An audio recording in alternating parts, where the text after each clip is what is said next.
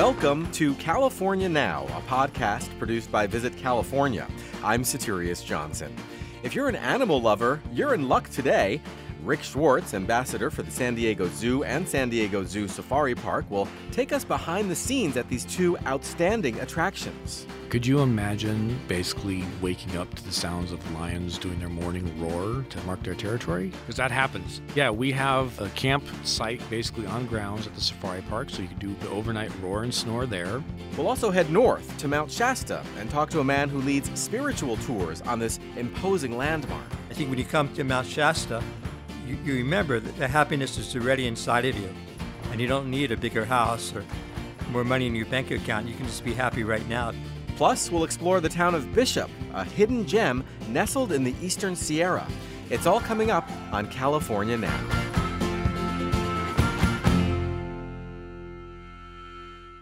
Welcome to California Now, a podcast produced by Visit California. You may know my next guest from his many national TV appearances, including The Today Show, Good Morning America, Live with Kelly, and a very funny recent segment on The Late Late Show with James Corden. Rick Schwartz is spokesperson and ambassador for San Diego Zoo Global, the nonprofit organization that runs both the San Diego Zoo and the San Diego Zoo Safari Park. He helps visitors connect with the many amazing animals at the two facilities, and he also spreads the word about its groundbreaking conservation efforts around the world.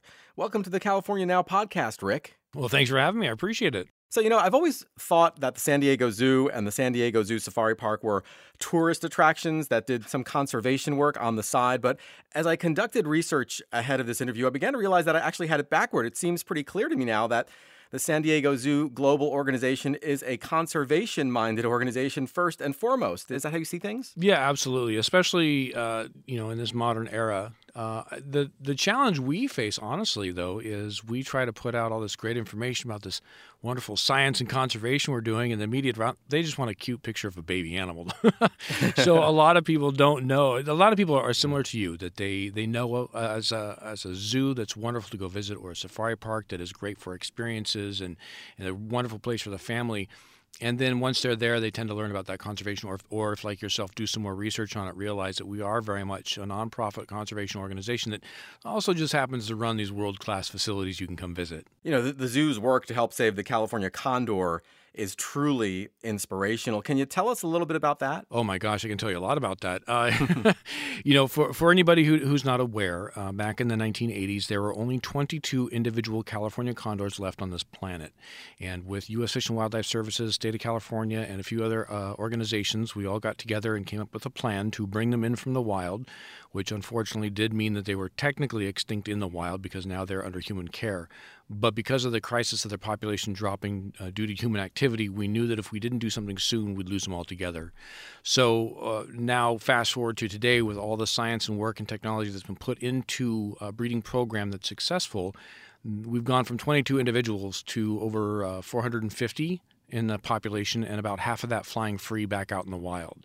Now, this species is still considered an endangered species, uh, but they are on the right path. You know, they're heading the right direction at least. So we're excited about that. That's really great. If you don't mind, I'd like to rewind for a second and hear about your trajectory with the San Diego Zoo. When did you start and how did your role evolve over time? Oh, my goodness. Uh, you said we only have 15 minutes for the show.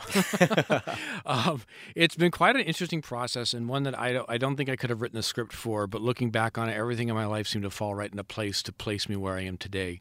Uh, my passion, my background, my, my life has always been about uh, wildlife and animal behavior and, and being surrounded by animals. Is just uh, As soon as I found you could have a career working with animals, uh, I was like, that's where I'm going.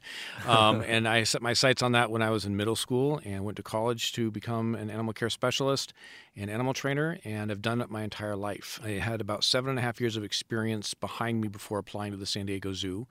Uh, it is a very popular place for people in my line of work to want to work. So it took about seven applications before I even got an interview.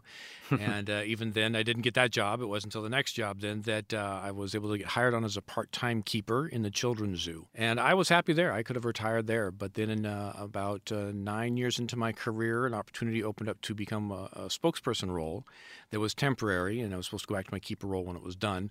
Long story short, I ended up staying on permanently as a spokesperson for the organization. So So, my experience, my knowledge, and my passion is is that the connection we have with nature and with wildlife, and how in our modern times it's that's kind of slipped away in some areas. And I see when I do present uh, I get to see those people. You know, people lean in. They they want that connection back. There's a natural curiosity we have for wildlife, and once people learn about it, uh, they want to help. What would you say is the best part of your job? Oh gosh, there's two. There's two parts to that. There are quiet, intimate, one-on-one moments with the animals that I get to to work with. That.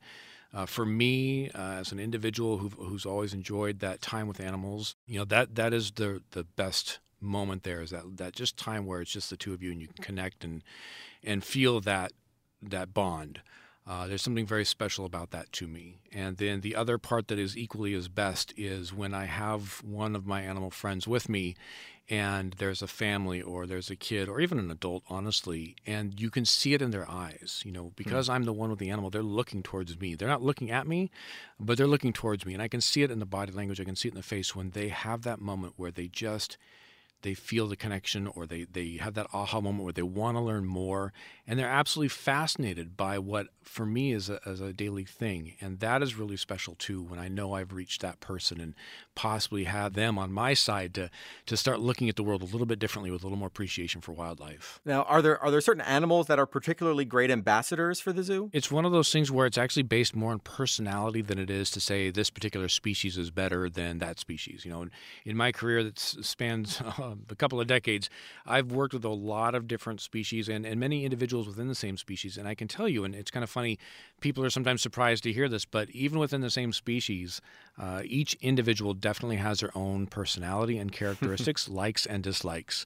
And so it's one of those things where uh, you might have a meerkat or a particular parrot that is just a wonderful ambassador, loves being around people, but then there's a, another meerkat that you work with that does not care for people. You know, uh, one one that comes to mind is we have a koala we had several years ago, a male koala that, and it keep in mind, koalas in general prefer to they're fairly indifferent to people, uh, but even as a youngster, he would crawl off his mom to go see what the keepers were doing, which is an unusual behavior. Usually, koalas like to stay with mom, but he was always naturally curious about his keepers, and so we got permission to see if he would be a good candidate to be an ambassador. What that means is we start working with them more hands on and, and seeing how they react to either traveling or being different parts of the zoo or, or being with people. And, uh, you know, he was an individual that over the years, and he and I traveled quite a bit together to help talk about uh, koala conservation and the work that we're doing over there.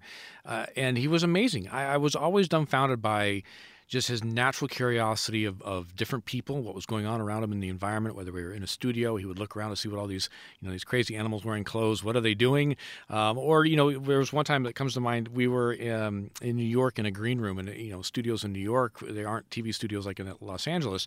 These are in skyscrapers usually, and we were several floors up, and he was in his perch just kind of hanging out, looking out the window at New York, and it was just this amazing moment to see this koala just taking New York in from the skyline. You know, it was beautiful. So uh, it's more about the individual individual character and personality animal than it is the species. That's interesting. Yeah, I know you can't give personal behind the scenes tours to everybody who wants to get up close to these animals, but the San Diego Zoo and the San Diego Zoo Safari Park both offer experiences uh, that give visitors an enhanced perspective on these animals. So, starting with the safari park, can you tell us about one or two of these programs? Oh, my goodness. The best way to present that is to say that they are uh, they are always changing. So, uh, for anybody listening now, whatever I might tell you about, please double check with the website because a lot of these tours change as our animals change. So, as an organization, we work with many other zoos. Uh, we have babies born, we send those babies off or the adults off to other facilities for other breeding purposes, or, of course, because they're animals, some do pass away in time. So a lot of our tours are kind of changing and different. Some of my favorite one that are themed series sort of is our breakfast with, and then fill in the blank. So we have breakfast with penguins at the zoo, or we have breakfast with um, tigers at the safari park, and we have uh, a full catering um, you know department within our organization that makes up these wonderful meals.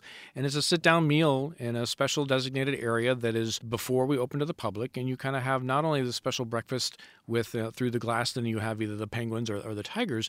Uh, but then you have an opportunity to, we have educators and keepers there too, to discuss and talk about that actual species. There's other tours too at the safari park that I really enjoy. One of my favorites is our, our caravan safari for those who aren't familiar with uh, the difference between the zoo and the safari park, the zoo is 100 acres near downtown uh, San Diego. The safari park is about a 45, 50 minute drive to the north, and it's about 1,800 acres, so much, much larger.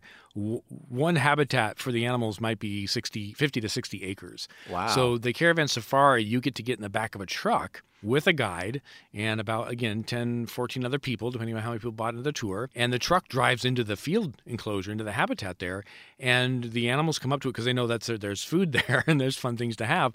So it's it's like being on safari in africa but you didn't have to buy the ticket or have your passport. So um, you know it's all these great experiences and i can't say it enough. You got to go to the website and check out what some of these options are for these tours because another one i'll get is, is well what's your what's the best one? And it's like well the best one really is what speaks speaks to you and your personal interests. If you want to learn more about koalas, there's probably a behind the scenes tour for koalas that includes a few other Australian animals.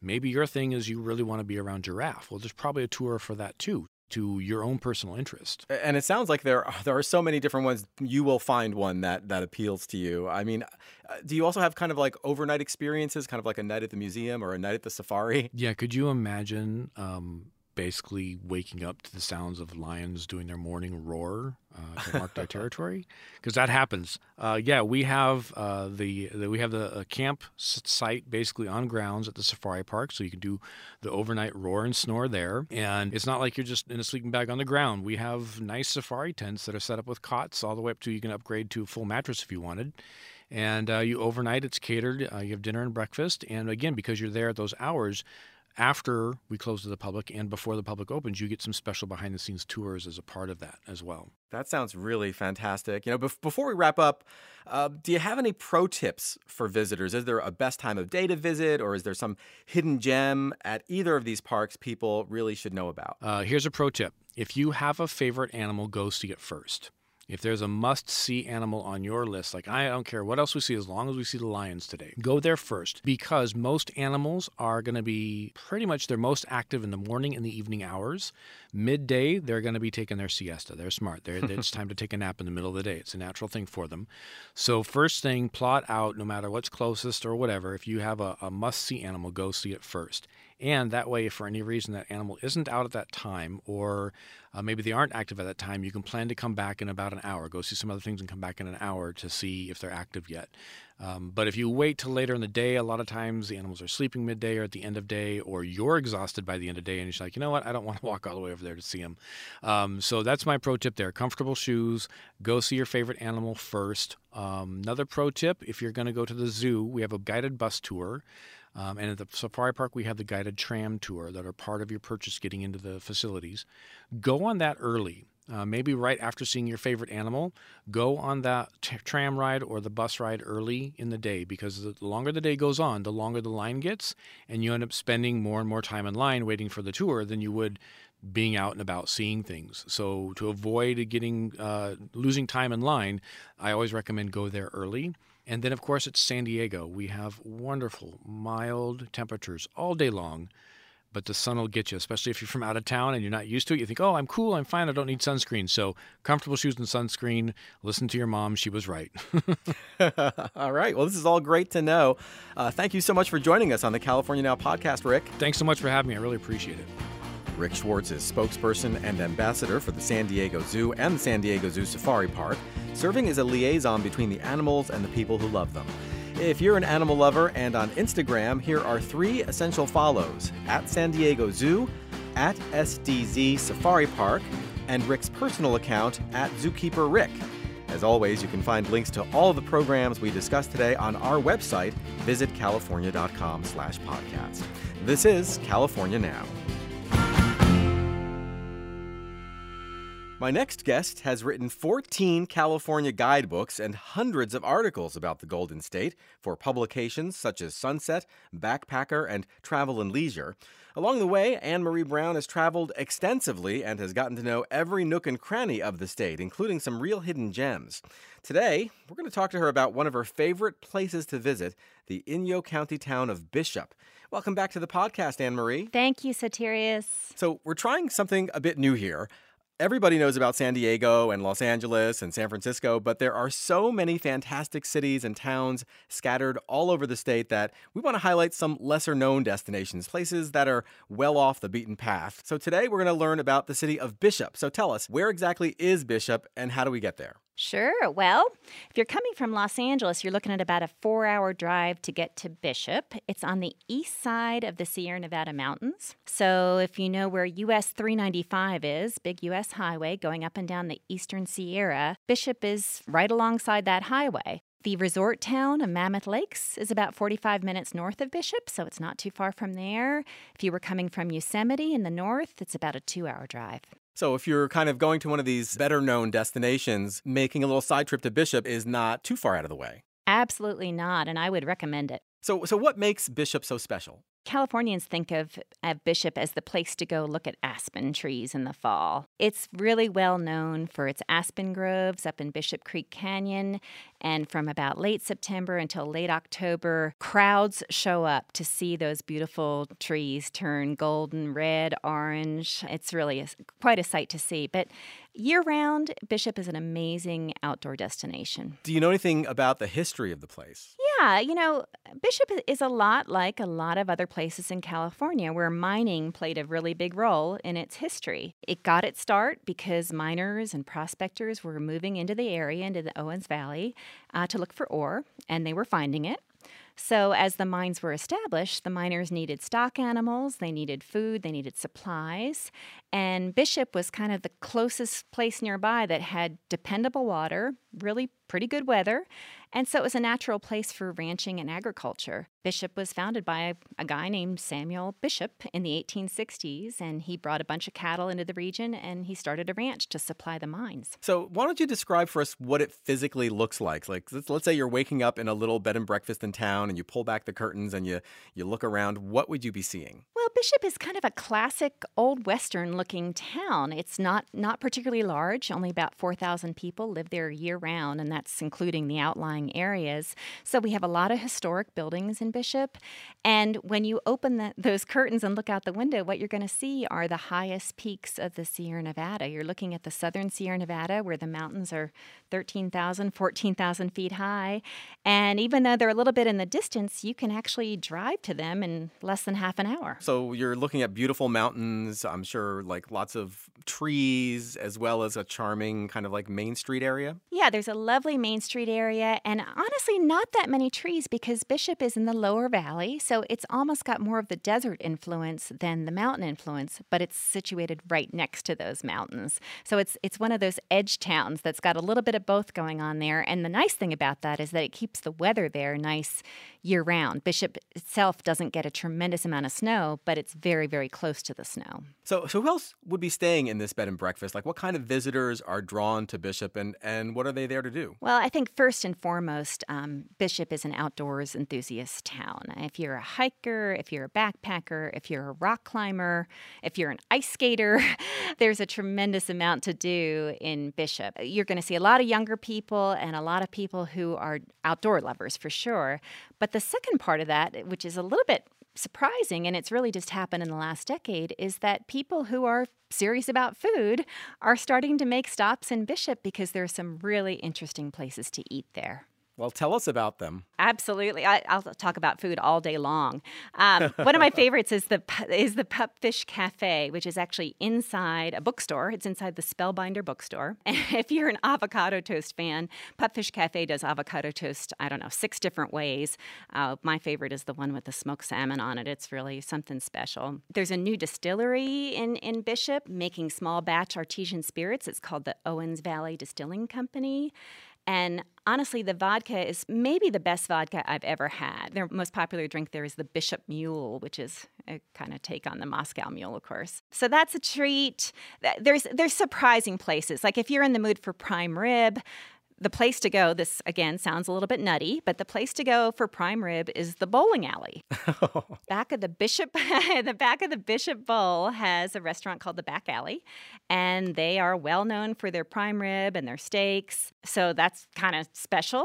There's a lovely brewery in town called the Mountain Rambler, which makes wonderful locally made beers, plus some really intriguing food. They make a tempeh Reuben sandwich. They make homemade sauerkraut, which they serve with just about everything. It's delicious. There's always live music playing there. And there are two awesome bakeries in town. I, would be remiss if I didn't talk about bakeries. Erick Schat's is probably the most famous one, and that's right on the highway on US 395. Schatz is known for having shelves and shelves and shelves of bread, pastries, you name it. They've been making uh, the same sheepherder bread recipe since 1938. The recipe came from Basque sheepherders who moved into the Owens Valley to herd sheep during the gold rush. Interesting. Wow. They, yeah, they missed they missed their sheepherder bread, and so they they started making it. And Schat's got the recipe, and and they've been producing the same recipe since 38. So that's really neat place to stop. And just around the corner, again off the main drag, so a lot of people miss it, is a Great Basin Bakery and they make a wonderful sourdough. They make delicious molasses spice cookies. I'm salivating thinking about that.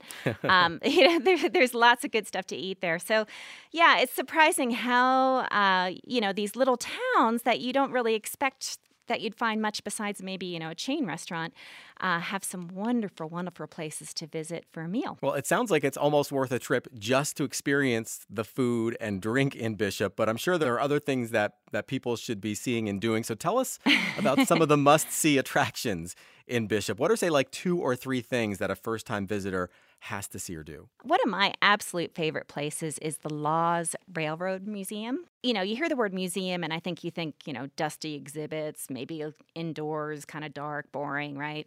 No, this is outside. It's 11 acres large and and the 11 acres hold 28 separate buildings which are mostly tiny pioneer shacks and you can go in a lot of them. You can look in the windows of other ones.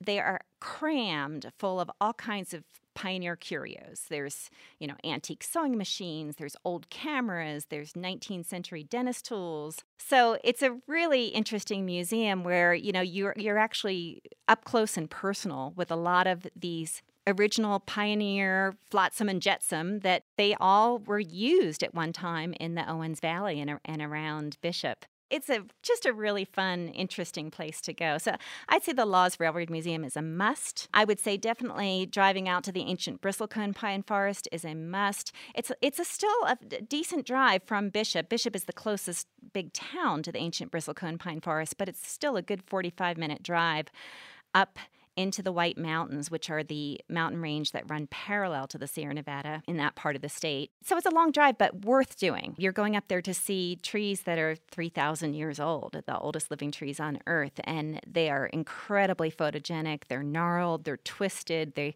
stand out against a blue sky. It's, you know, something super special for sure.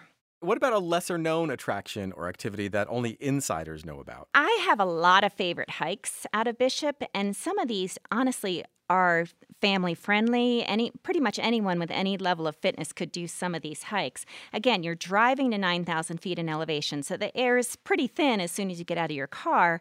But you don't have to do a lot of climbing once you start hiking to reach some really beautiful gem like lakes. And I'm thinking, uh, for instance, out of Sabrina Lake, there's a two and a half mile, two and a half mile one way hike to Blue Lake, which is a long, beautiful cobalt blue lake with granite peaks all around, you know, snowfields lingering into August. And, you know, it's a five mile round trip you're looking at. So most people can easily do that in half a day. And that's just a, a beautiful, beautiful trip to take more so when the aspens are turning colors in the fall, but at lovely at any time of the summer as well. You can hike to Bishop Pass, you can hike to Piute Pass, which is another one of the passes that allows access to the rest of the Sierra Nevada mountains out of North Lake. And Piute Pass is a relatively gentle climb. It only gains about a thousand feet in elevation. So for a high mountainous hike, that's pretty doable. I've seen I've seen kids as young as six on that trail. Sign me up. You know, Marie, this is all really great stuff. I feel Bishop is moving up on my to do list. I'm glad to hear that. Do you have any last suggestions or tips for travelers thinking about heading to Bishop? Well, I think I think the most important thing is don't don't judge Bishop by what you see from the highway because there is so much more in that town that's just a block or so off of the main drag. And I think a lot of times people are in such a hurry to get to other places. Maybe they're in a hurry to get to Mammoth Lakes, or they're in a hurry to get to Yosemite, or they're in a hurry to get home to Los Angeles.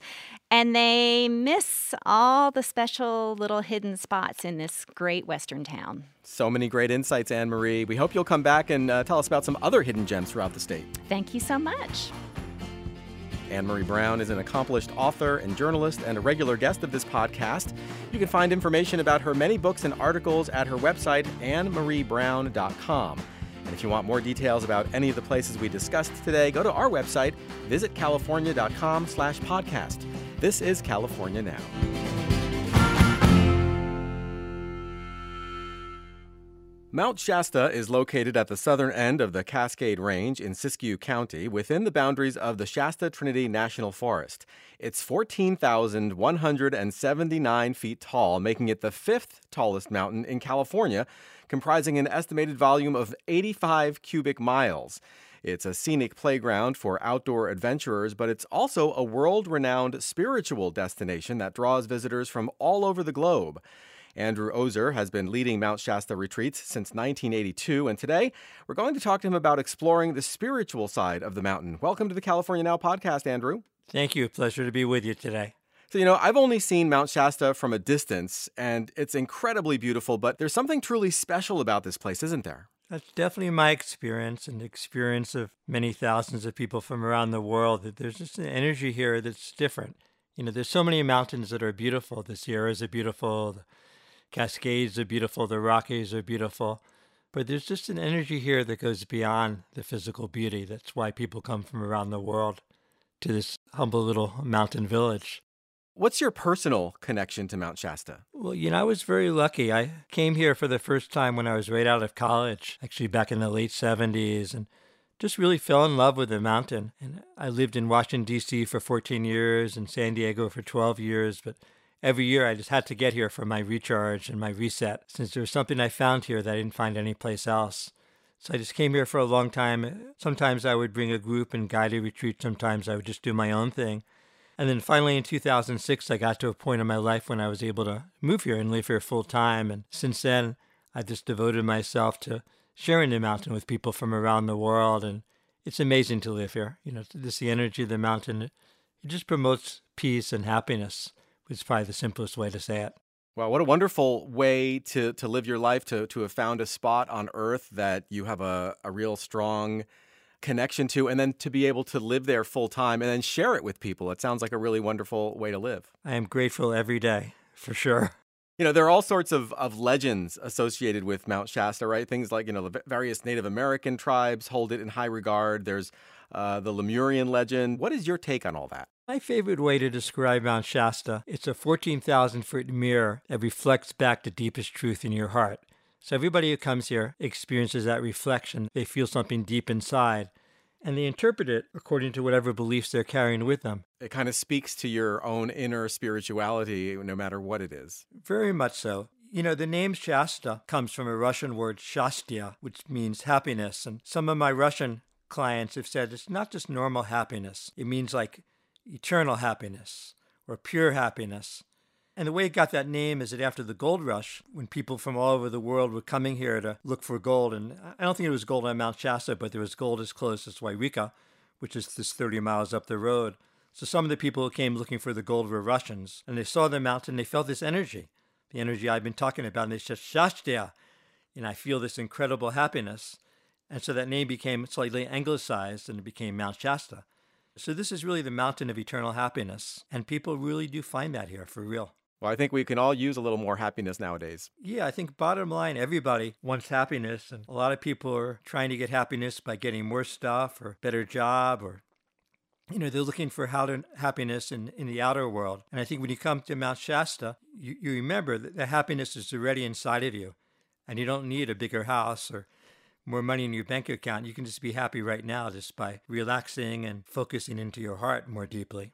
It almost sounds like for many people, a journey to Mount Shasta is almost like a pilgrimage. Is that kind of a fair assessment? I'd say very much so. I mean, it's, it's a place you can go where you can really come home to yourself. It's a place you can come where you can just release all the cares of the world, all the stresses and pain you may have accumulated, and just come back to your original true nature, which to me is peace and goodness and innocence.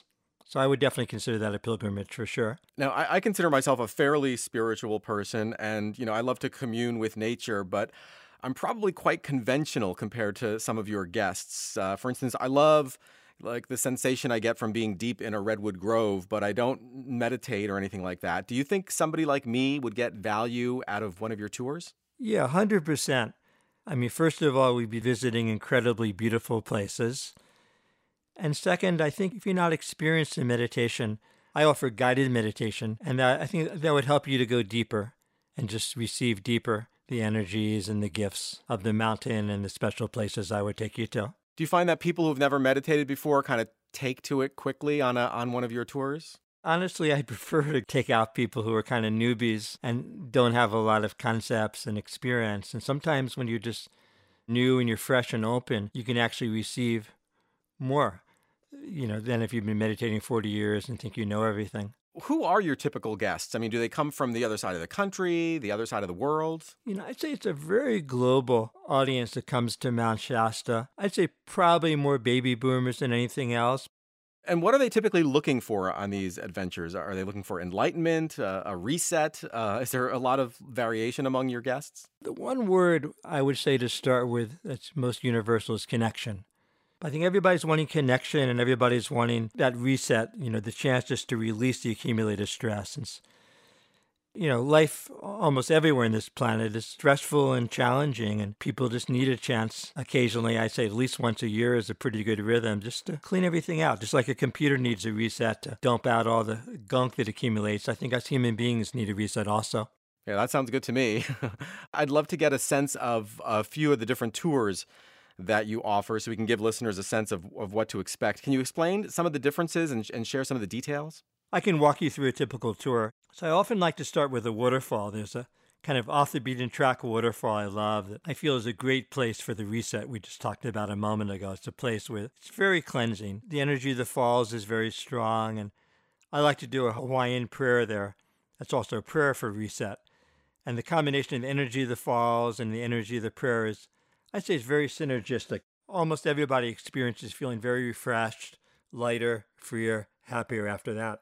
And that would be about maybe half hour walk round trip to the falls and back. Maybe first we'd go to a place in the woods. It's very peaceful, serene place, great place for dropping in deep and having a very peaceful, calming meditation. Then maybe we drive a little higher up, and a little higher up there's an incredible rock formation. It's physically it's pretty amazing, and energetically, it's very powerful.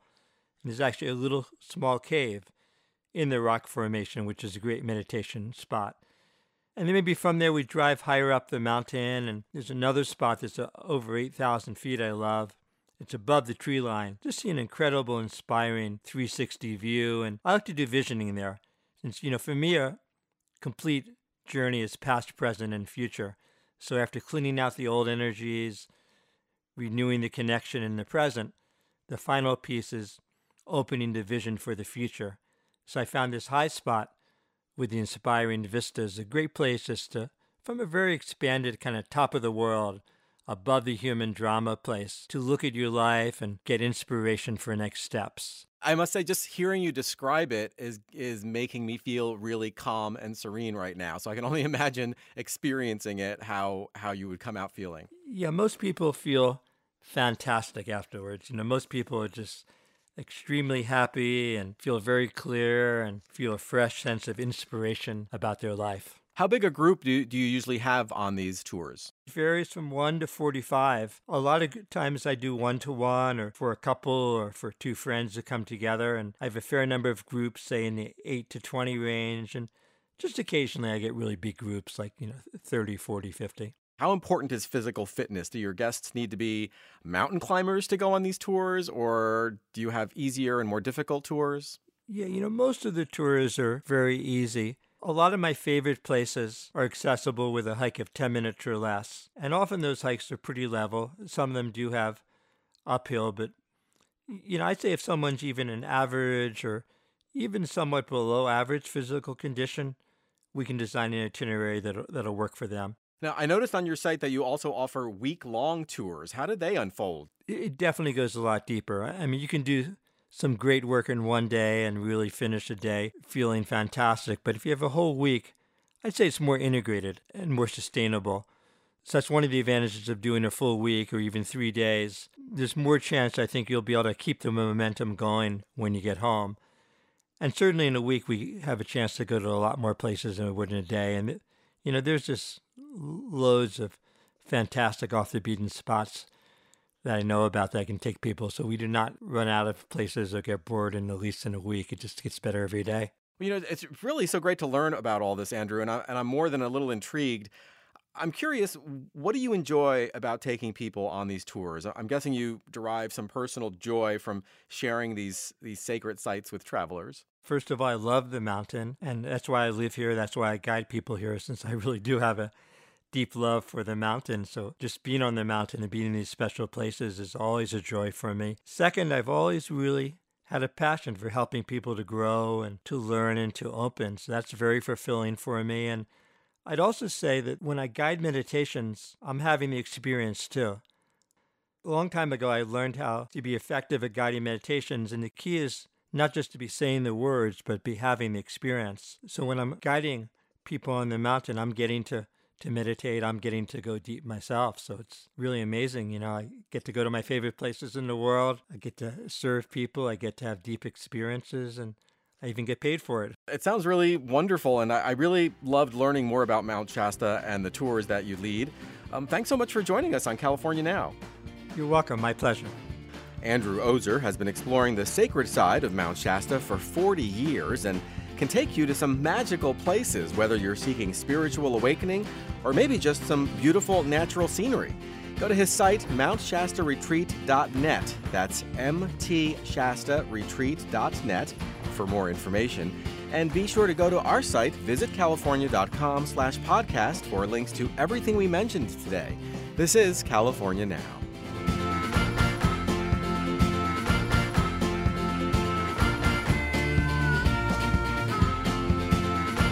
Thank you for listening to California Now. This podcast is produced by Visit California. I'm your host, Soterios Johnson. You can find us on iTunes and Stitcher. Please subscribe and please let us know how we're doing by leaving feedback on our podcast. We read it all and we'd absolutely love to hear what you think about California Now, including which topics you'd like us to cover in future episodes.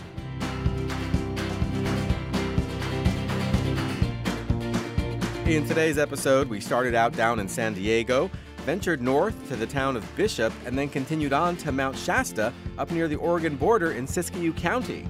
In just three segments, we covered more than 820 scenic miles within the Golden State. The point I'm making? California is a huge place and a wonderful destination to explore by car. If that sounds like a fun way to travel, you're in luck. We've assembled a beautiful collection of road trip itineraries that'll help you plan your next adventure here. Go to Amazon and look for California Road Trips 50 Life Changing Adventures. It will immediately transport you into trip planning mode. See you soon!